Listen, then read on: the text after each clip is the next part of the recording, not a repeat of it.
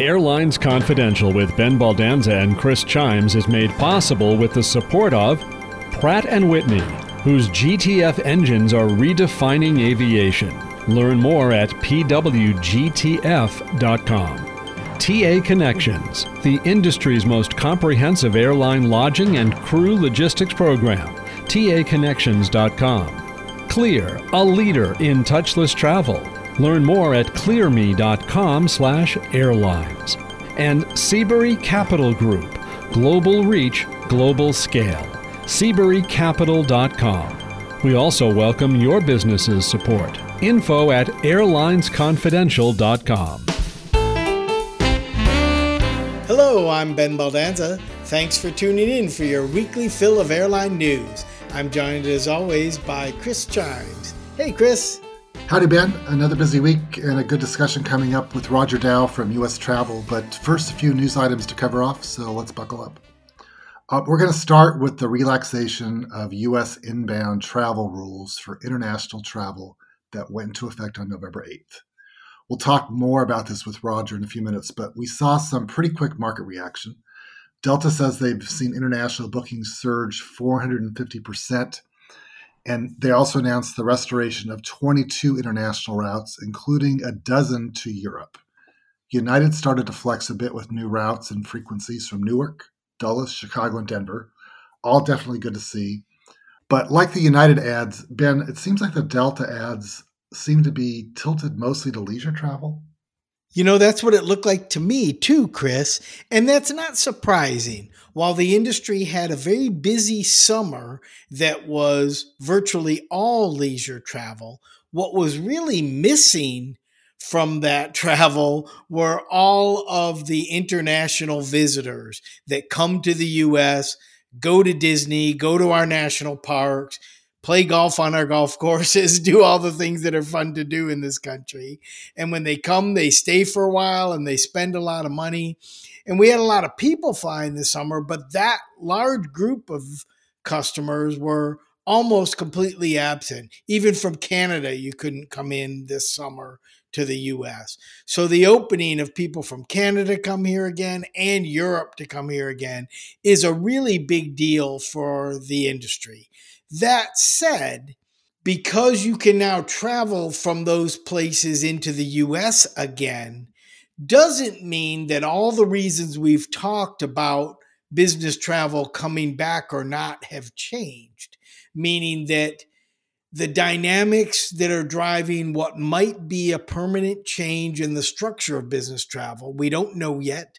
And there are people on all sides of that debate about what's really happening with business travel. But that is not resolved, nor is it necessarily helped significantly by allowing international travelers to come to the US again. Certainly it could a little bit.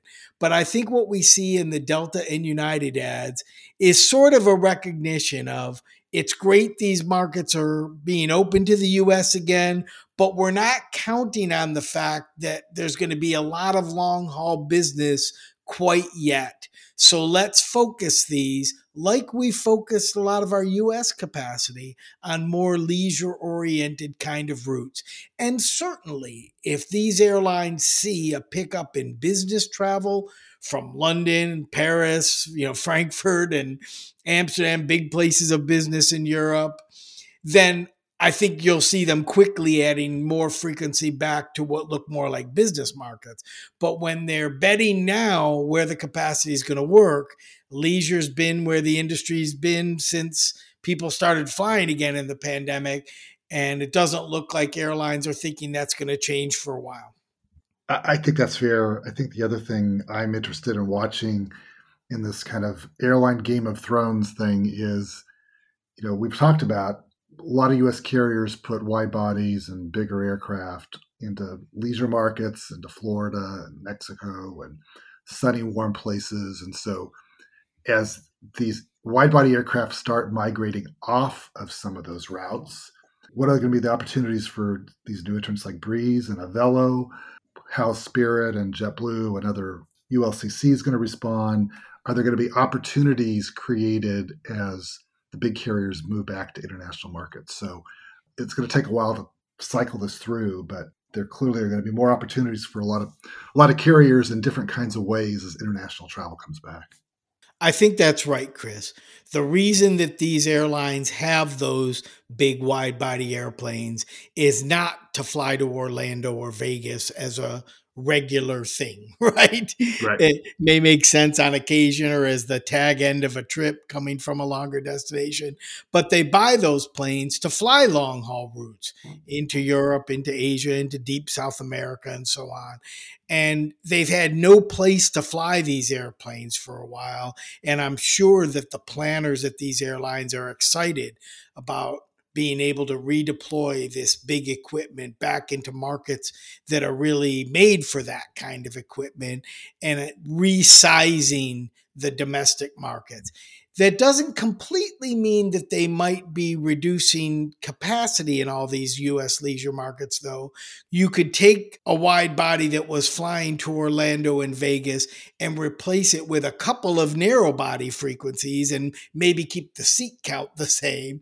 So I'm not sure that it automatically means more opportunity for the low cost carriers in the US. But my guess is your intuition is right. And the more that these airlines can fly internationally, fill their domestic airplanes with international travelers that connect in through the big hubs in the US, then they're likely to create more opportunities for the low cost carriers in the US. I think you're right, but it's not certain that that'll be the case. So let's go from international to a conversation about regional service in the US, Ben. United announced that they're dropping service to 11 small markets served out of Houston, Denver, and Chicago. Last year, we saw route cuts to smaller markets amidst the mayhem of COVID. But now, as airline travel continues to rebound, what do you make of this announcement? I know that one news item doesn't make a trend, but is it a signal? I'm not sure if it is, Chris. It might be. It's certainly a signal of one thing that United is serious about wanting to make money and not willing to support routes that financially maybe haven't covered their cost of capital. And that's what good airlines do right? Airlines announce new service with a lot of fanfare and they pull out of markets sort of quietly, right? And right. um and so schedulers and planners are always sorting the network and common slides that you see in organizational meetings and even at board meetings are top 10 routes, worst 10 routes, things like that. And um, so my guess is this is a it's sort of a cleanup a bit. Stations that weren't covering their costs, smaller stations. I would also point out that it's kind of consistent with United's fleet strategy, where they're in the process of replacing their smaller regional jets with larger 737 and Airbus kind of equipment. Those planes haven't all come in yet, so I'm not saying this is tied directly to that. But they clearly have a strategy of upgauging, flying bigger planes. So as they're looking at their network, they're saying, what are the markets that just don't really have enough demand in our network to justify keeping them open when we see what where people are traveling today and when we look at our fleet and know which planes are going away and which ones are coming in. So I saw it as a positive sign for United being proactive on their network. It's obviously not great news for the towns that are losing the United service, but I also noticed in most of the announcement it's it talked about that Delta and American Regional still serve these places. So I don't think these places are falling off the US airline route maps completely. It's just that United is saying, I'm going to optimize my hubs, and some of these things just don't fit in anymore. Yeah, over the course of my career, I've written plenty of press releases and marketing documents about airline networks and alliances and how important it is to get from get you from Flagstaff to Frankfurt um, and Dubuque to Dubai um, and know no criticism of Flagstaff or Dubuque or any smaller community, but maybe it's not critical to get you from Flagstaff to Frankfurt. So as you strive to make money, you got to look at, like you said, what's covering cost of capital and what makes sense uh, for your network moving forward. Before we cover off some more news, our thanks to Seabury Capital Group. This specialty finance and investment group boasts a 25 year track record in aviation, aerospace, and defense, and financial services and technologies. Seabury Capital Group's widely respected team has superior industry knowledge along with state of the art analysis, technology, and solutions, and an unmatched depth of relationships with decision makers in industry, finance, and government. Explore their global reach and scale at seaburycapital.com. And TA Connections partners with more than 140 aviation and cruise line companies and hundreds of thousands of hotels worldwide. They monitor and track room utilization to ensure that you get the most out of the rooms you buy and you only pay for what was consumed, which means enhanced operations and a true savings to your organization. Learn more at taconnections.com. TA Connections is a Fleetcor company and the world's leading provider of technology and services for crew and passenger logistics management. Ben, one last news item before we get to Roger Dow. Uh, after watching the rather spectacular collapse of GE over the last two decades, the company announced their breakup into three smaller companies focused on healthcare, energy, and aviation. Uh, that was this past week. Do you think this news is good for the airline industry? I think it is, Chris. I saw the CEO of GE this week on TV, and he was talking about this breakup. And one of the things he focused on was the way each of these divisions could better focus on what they see as fast growing and highly important sectors in the US. So he talked about how energy is changing into more reusable energy and how GE could become a real player in that space and a real innovator in that space. And in healthcare, all the changes going on and all the ways GE participated today. And then in aviation, they obviously play a big role in making great engines, also supporting leasing in the industry, although some of that has been parsed out. And they're a big player in aviation today, but aviation competes today with healthcare, energy, and other things GE does. So I think by breaking these things into separate companies, I think it will allow GE to compete better in each of these verticals in a sense. And since they'll have an aviation dedicated company, they're not going to be fighting with resources people or even capital potentially with non aviation kind of things, I think that will allow them to be more aggressive, more innovative, and ultimately carve out a bigger role than GE has had in the last number of years in aviation. They're clearly a very important company in aviation today. And I think this change suggests they want to be more important for the industry. Yeah, I agree. And I have to wonder over the years how much their profitability in aviation has been sucked into supplementing other parts of the business that weren't doing as well. So having a focused aviation unit that they can reinvest in and innovate and and not be bothered with this conglomerate that was struggling for so long is probably good for aviation and also bringing new products to market and driving their competitors to be better as well. Well, we'll be right back with our conversation with Roger Dow. But first, Chris, a reminder that Clear makes travel safer and easier. Become a member of Clear and you'll enjoy frictionless journeys when you use Clear's Home to Gate feature, which lets you know exactly the best time to leave for the airport. Plus, Clear's signature experience helps you move seamlessly through airport security. Where will you go? Get back out there with Clear. It's my distinct pleasure to welcome this week's guest, Roger Dow, the president and CEO of the U.S. Travel Association. Roger, welcome to Airlines Confidential. Well, it's good to be with you both. Thank you. You've had a busy couple of weeks uh, leading up to the opening up of international borders, but leading up to even that, even that, it's been busy months and months. We always like to start these conversations before we get into the meat of the conversation with a self introduction. So tell our listeners a little bit about your role and U.S. Travel's mission. Sure. I head up a group called the U.S. Travel Association, which is a trade association that represents the whole of the travel industry. So if you look at our members, it's all the airlines, the hotel companies, the theme parks like Disney and Universal, the payment systems, distribution like uh, Expedia and Sabre, and a lot of the state tourism offices in three or four hundred cities like uh, the Convention and Visitors Bureaus. And we exist for only one reason, and that's to grow travel both to and within the United States. So the other associations for hotels and airlines, you know, worry about landing fees and uh, regulations.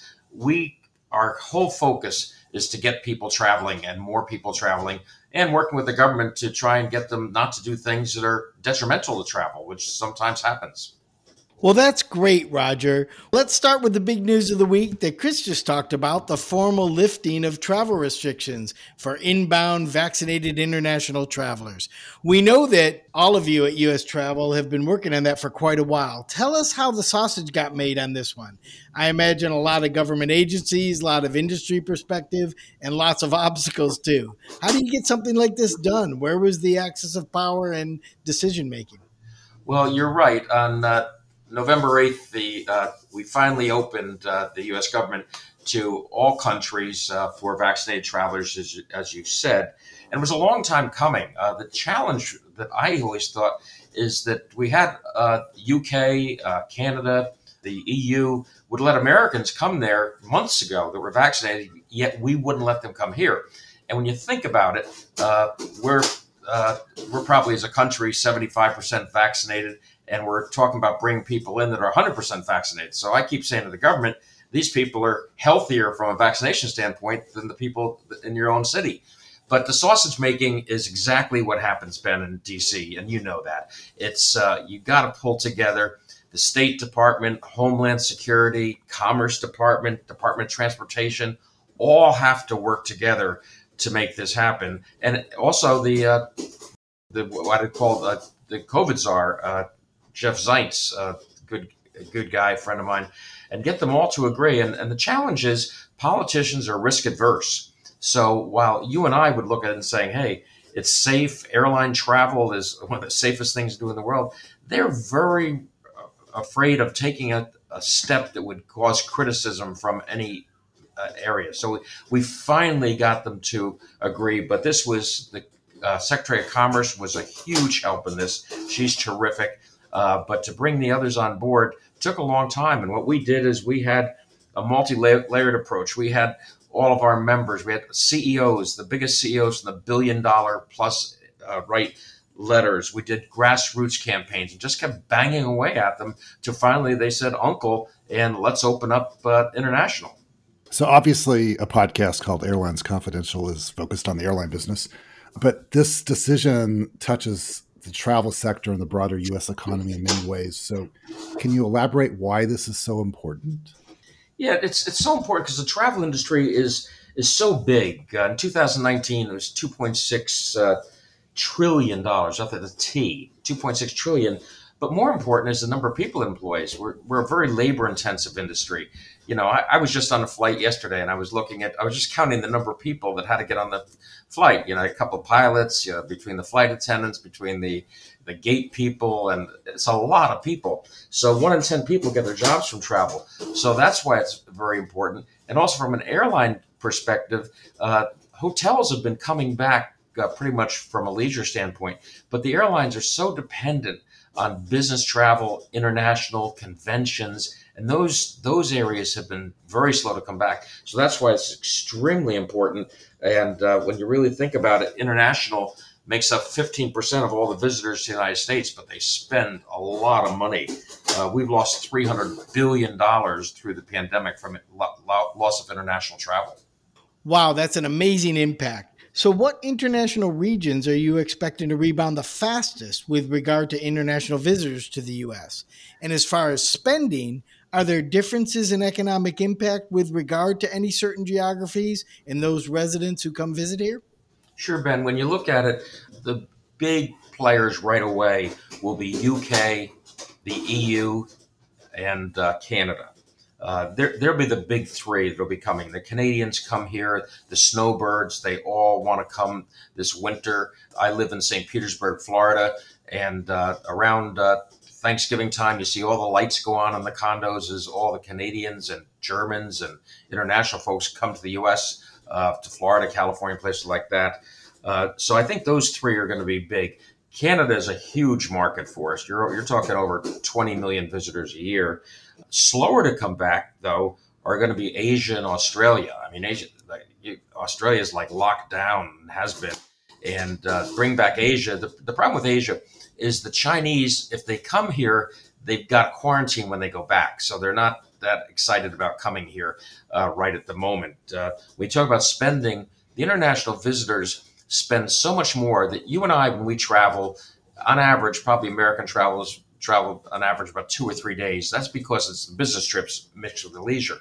International travelers come and they stay 14 to 16 nights. Uh, so they come for a long time and they spend a lot of money. Put it in perspective, the average international traveler spends about $4,500 per person per trip, but you get Brazilians probably spend over five, five and a half, uh, 5,500. And the Chinese are the biggest spenders. The Chinese, a lot of business travelers, they spend up to $7,000 per person. So you can see this travel is very, very important from an economic standpoint because they spend a lot of money. It's not just on hotels and airlines, but they, man, they, the stuff that they buy at the shops and the retail and the upscale uh, shops is uh, really, really big. Let's get back to aviation a second. From your perspective, can the aviation infrastructure in the U.S. handle this quick rebound, uh, whether airports or Customs and Border Patrol, TSA, and other law enforcement resources? Do you think we're ready? You know, that's a really good question. Uh, the I, we kept trying to explain, and we work very closely with all the airlines, uh, obviously A4 and A, to try and explain to the administration, you just don't flip a light switch and start international travel. You know, the airlines got to bring jets back into play that have been, you know, haven't been used the past year and a half. They've got to reschedule crews. They've got to set their whole reservation system up. They got to get the pricing. I mean, this you just don't switch the light switch. That's why we told the administration we need a date specific, which ended up being uh, November the eighth. But they announced it in September. Uh, are the airlines ready? They're starting to be ready. They're bringing back uh, people and uh, aircraft as quickly as possible. It's going to be a little slow, I think, the first couple of months, but they'll be up and going and, and be ready. My bigger concern is the capability of TSA and uh, the Customs and Border Protection, the CBP as they call it, of the people who go through when they first come to the country. Uh, they don't have the enough people right now to handle this huge surge we're going to get. And then you look at the vaccine thing where potentially they some could be out of work, and uh, that's going to aggravate the thing. And lastly, the biggest problem we have is countries where you need a visa.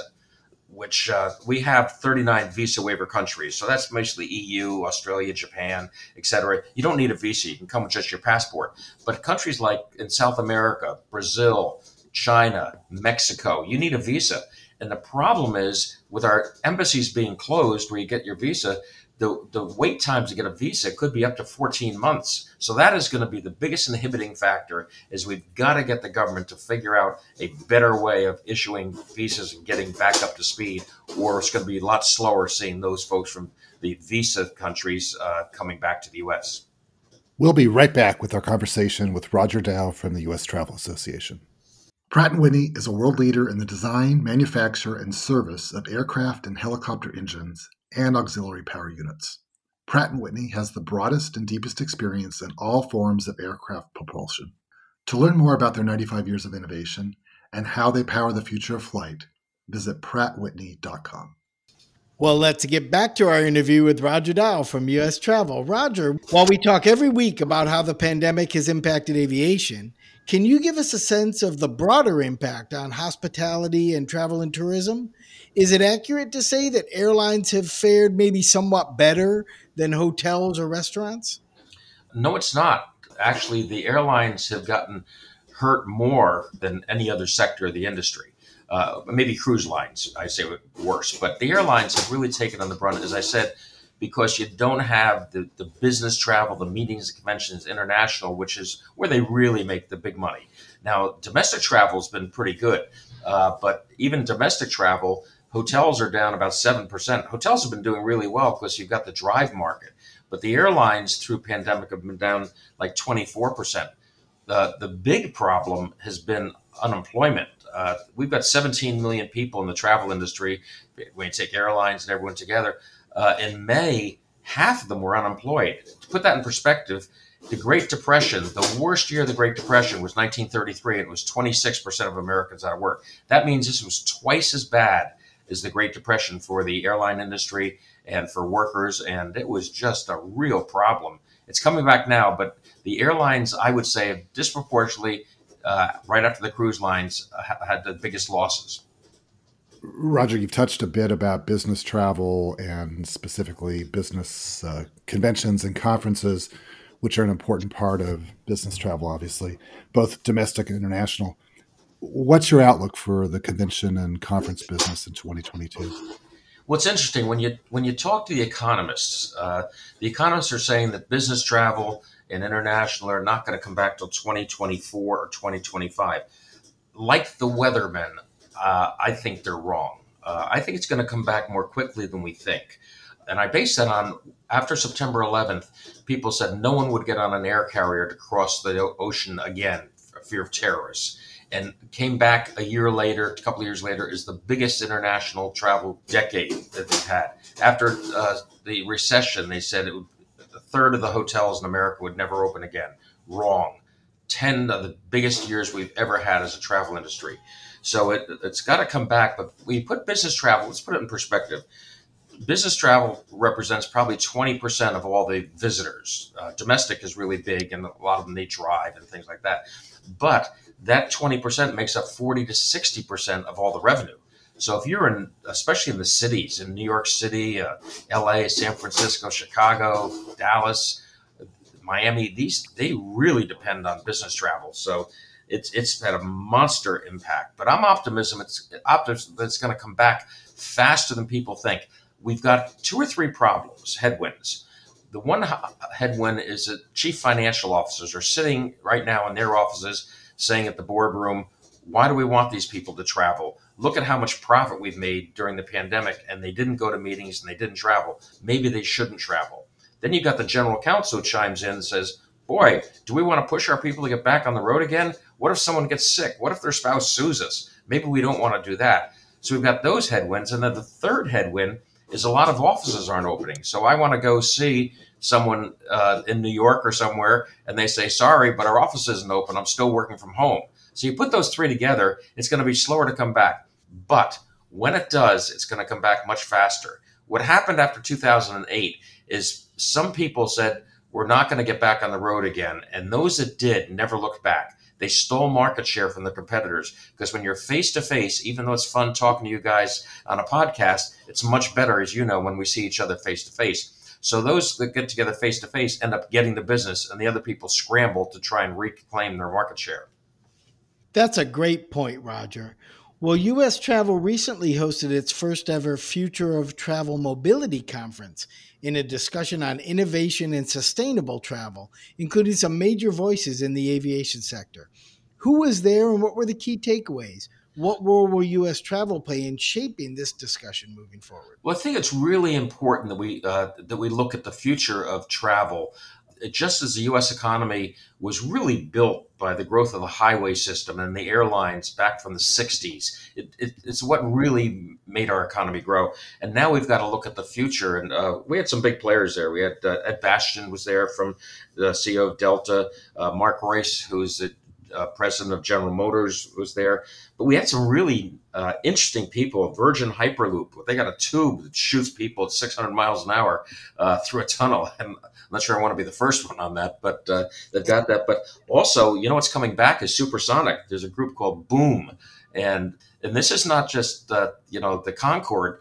They're, they've now figured out a way to go supersonic uh, through the U.S. and it, it's not a dream. These air, these aircraft exist. United has already ordered 15 of them, and they've got a, another order for a potential 35 more of supersonic carriers.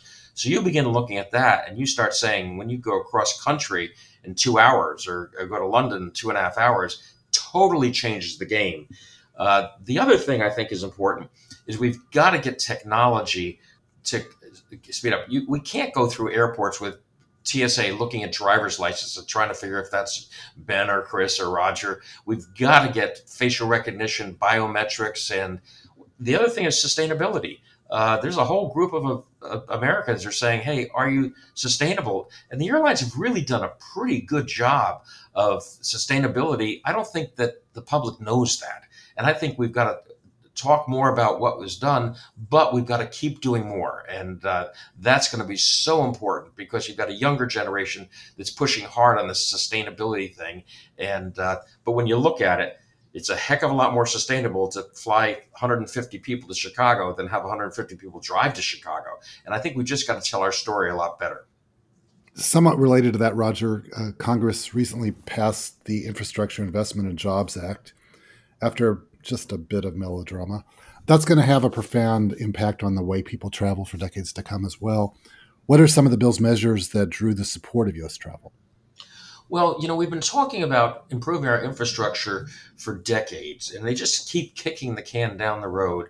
And the longer you wait, the more expensive it gets. And, you know, they talk about bridges and roads, but it's also about improving the infrastructure for air, uh, and improving the uh, security systems, improving the technology that we have. Uh, talking about airports, uh, there's a 30 some billion dollars that's going to go into our airports. We've got to get our airports more modernized. Uh, there's money going towards helping the air travel control system, towards uh, electric vehicle charging. All these things are important. As I say, it's no bill is perfect. I mean, I you know, there's a lot of junk in there that uh, shouldn't have been in the infrastructure bill. But the bottom line is there's hundreds of billions of dollars that are really going to make a difference on infrastructure. And the challenge is if you can't have a, an efficient infrastructure, you can't have travel. I once uh, had someone from Myrtle Beach say, I don't compete with Virginia Beach. He said, I compete with the infrastructure, the ability to fly people to my city or the road system. So it's an inhibitor. Uh, we find that people are deciding, you know, whether to fly or drive for a trip that might be a three or four hour trip. And unless we can be more efficient with our airports, our airlines, getting people on and off planes, turning them around, that's a problem. So this infrastructure bill is going to be a huge help. And one of the big pluses is we work very hard on this. We got a, a person called the Chief Travel and Tourism Officer added to the Department of Transportation. And why is that important? We need somebody at transportation that's talking up for travel and talking for all aspects of travel. Air is imp- truly important and critical, but we need somebody to set the priorities of these people because government's not very good at putting priorities together and what to do. And we really need the voice of the industry to guide all this money and make sure it's spent in the right place. Well, Roger, I'm excited about your optimism for the future and the very buoyant and exciting view of how travel is going to rebound strong after this pandemic. So, as we wrap up, can you tell us how you feel specifically about the next 12 months and what is what can we realistically expect for 2022? I think what you're going to see for 2022 is business travel will begin coming back in the first quarter, but I think second and third quarter are going to be quite strong. You're going to get a big burst of international. Let's hope there's not the lines. I'm very worried about uh, the ability to get people through airports in the short term for the holidays and all of that. But once we get the, our act together, that means government and private sector work together. I am much more optimistic than, as I say, the economists. Just like the folks in the weather, they're often wrong. Uh, but no one holds them to it. But I, I think it's coming back faster. If we don't have travel, and the other thing to think about, lastly, is travel is not just about um, the airlines and the hotels and all that. But nothing happens in the world until someone takes a trip. Where your kids go to school, you go travel there. Where you relocate your company, where you're going to buy a second home. All that starts with travel. It's the fulcrum for our developing our, our travel economy and our U.S. economy and jobs. Roger, in this short conversation, you have demonstrated why you're such an, an, effective advocate for the travel industry and why you've got so many fans across the sector. So uh, we appreciate your joining us and sharing your thoughts with our listeners. I'm certain they're going to enjoy this conversation. Well, thanks, Ben, and thanks, Chris. You're good friends, and I appreciate it anytime. Thanks very much, Roger, and we'll be right back with more Airlines Confidential. Promotional support for Airlines Confidential comes from thearchive.net the hub of the history of commercial aviation with vintage timetables, route maps, brochures, historic flights, terminals, airplane cabins, virtual tours of airline maintenance and training facilities, models, safety cards, and menus, plus special flights and events. The archive.net is now boarding. Welcome back to Airlines Confidential, and thanks again to Roger Dow. As always, I'm really impressed with what U.S. travel is doing and how optimistic they view the future of the industry. I love that optimism and share it with Roger. Now it's time for listener questions. Remember, you can leave a question on our voicemail at 202 964 0177, or you can email us at questions at airlinesconfidential.com or visit our website at airlinesconfidential.com and follow the prompts. We're available on all the major podcast platforms, and you can ask Amazon Alexa or Google Assist to turn us on. Just say, play the Airlines Confidential podcast. Chris, our first question is from Andy in Fort Worth, Texas. Guys, if you don't cover it in your news roundup, I'd be interested in your thoughts about this announcement of a capital raise by Current Aviation to start a US based airline to serve small markets. They talk about a $40 million capital raise, but no plans to acquire aircraft. Yet they are calling it an airline. Is it? Chris, what do you know about these guys?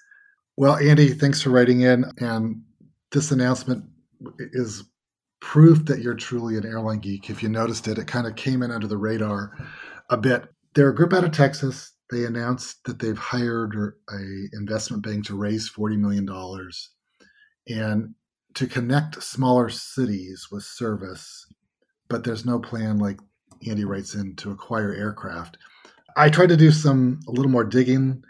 I, I frankly am not quite sure of what the business plan is. Ben you and i know some of the folks involved and we certainly want to see them succeed. I guess i would just um, feel better if i knew that they were farther along in the capital raise or had raised a portion of the $40 million. I don't know if $40 million is enough, but maybe it is for basically whatever it is they're going to be doing. But certainly by the time they get to the investor conversations, they have a little more uh, specific of a plan, is one of my thoughts uh, based on you know 10 minutes of 10 minutes of research about what they're trying to do i think that's right chris whether more small markets need service? I mean, we just talked about United pulling out of some small markets. So, does that create an opportunity for a new airline in the US? I'm not sure. And there was just a lot of vague kind of language in this. So, my sense is, Andy, that this is a little premature to start talking about what current aviation is thinking. But certainly, if anyone from Current Aviation wants to contact us at the show and tell us more about what you're doing, we're open to it and we'll tell our listeners. And Ben, if you'll take this one, it's from Emily in Charlotte, North Carolina. Hey guys, my boyfriend and I listen to you faithfully. He works for an airline and I work for a bank, and you can probably figure out which airline and which bank. But I continue to be surprised at the amounts of promotions for airline affinity credit cards and the very generous bonuses they're giving 50 to 60,000 miles is the norm. And I have to wonder is there anyone out there who doesn't already have one of these cards who still wants one? Well, Emily, I, I chuckled when I read your question because I thought the same thing actually. But I think that your husband's airline and your bank probably recognize that there are actually a lot of people who don't have the cards yet. And even though affinity cards, meaning credit cards that have some sort of brand affinity on them, are very popular in the US, their penetration rate in terms of number of customers who hold credit cards still has a lot of room left in it. What that means is they probably benefit from continuing to offer these great bonus options for new people. The other thing is, Charlotte, especially, is a growing city. So imagine somebody moving from New York where maybe they weren't in the credit card program of the Charlotte hub based airline and now they get transferred to Charlotte or they take a new job in Charlotte, they're probably really appreciative of this kind of bonus since they may be starting a new relationship, even though they've been flying for a long time and using a credit card of maybe a competitor for a while. So, as odd as it seems, that it seems like everyone who wants an airline card should have one by now, that's just not the facts of the situation. And banks and airlines have learned that continual regular promotion of these things generates new customers. So why not keep doing it? Great question, though. Yeah, it is. Um, you know, I look at my household, recent college graduates getting credit cards. I mean, just that market in and of itself, and they love to travel. So, um, there, there's a target market right there that you can just keep going after because there's no no end in sight for young people entering into the workforce and getting their own credit cards. That makes sense. Well, Chris, we'll keep trucking and go right on to fine or whine. And this is from Jacob in Lakewood, Ohio. Delta just lost a longtime customer. Due to a long delay, we figured we'd hit up in the Sky Club since we have an infant with us and needed a place my wife could feed our child and have something to eat herself. Since we're Delta Platinum card holders, we figured it'd be worth the $40 per person. Unfortunately, we didn't have the actual card. It's on our boarding pass, on our digital wallet, and our app, but it wasn't good enough for the rude front desk attendant. Quite honestly, it's sad to know that when you're in the most need of Delta support, they're just not going to be there for their customers. We're going to take our travel business and our card loyalty somewhere that wants it. Maybe to Charlotte and that new credit card deal. I threw that in. Chris, is this a fine or a whine? So I was confused at first with this one, Ben, because there's a Delta Amex Platinum card, and then there's Delta Platinum medallion level. And so I wasn't sure what Platinum Jacob was talking about. I think he's a Platinum Amex card holder, and that must get you some discounted rate into the Sky Club. And I think this is a whine of sorts because you don't have the card, and anybody could have a digital version of something on their wallet that maybe is expired he could have called the Amex desk and someone could have verified, I guess. But but this is somewhat of a whine in the context of if there's a discounted rate available to use the Sky Club, showing your Amex card. Generally, you need to have the card. Um, it's kind of hard for a, a, a, club representative working a busy desk to give you special treatment to get entry. So I, I view this as a little bit of a whine, not a huge whine, but I, I don't know if this is a reason to change credit cards or airlines over it. I agree with you, Chris. And I too thought of this as a whine, but I'm also willing to bet that five years from now, if we listen back to this podcast, we'll say, why did we say that was a whine? Who uses cards anymore? Right? I can see yeah. the world yeah. moving away from physical cards to have to show, but it's clear that the Delta Sky Clubs aren't there yet. So if you know you need the card, have the card. So, with that, Chris, I'll give my shout out. And maybe surprisingly to some, my shout out this week goes to the BA Euroflyer. That's the name that IAG has chosen for their low cost subsidiary in Gatwick. And listeners of the show know that both Chris and I have been very skeptical of this strategy.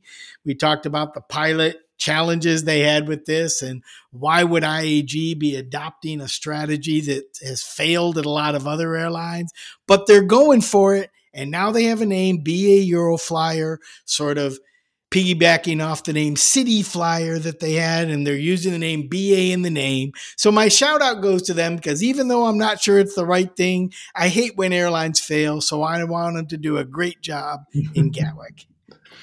So your shout out's forward looking. Mine's going to be nostalgic a bit. My shout out is to the Eastern Air Shuttle which became the Trump shuttle, then the US Airways shuttle, then the American Airlines shuttle. This was a pioneering concept back in 1961 when Eastern rolled out hourly service between New York and Boston, and then later there was a New York DC version. It was known for its dedicated check in, last minute boarding, and other services that made it a favorite with business travelers. So, 60 years after its birth, it will be retiring as American plans to cease operating the service and eliminating the shuttle product between LaGuardia and Boston Logan in January. And JetBlue will operate the service between those two airports. So, proud history to the shuttle. Sorry to see it go, but it's also part of a changing industry. Chris, that's a great shout out. And when I saw that news, you know what I thought of? I thought of the ridiculous number of meetings you and I both attended when at US Airways talking about whether or not we had the right bagel on the shuttle. That's Lots of VIPs on those shuttles over the years that also caused some trouble too. But uh, that's right. Anyway, with that, let's call it a week and uh, wish everyone a, a good one until we talk again next week. Have a great week. See you next week on Airlines Confidential. This podcast is produced by Mass Media. Info at massmedia.net.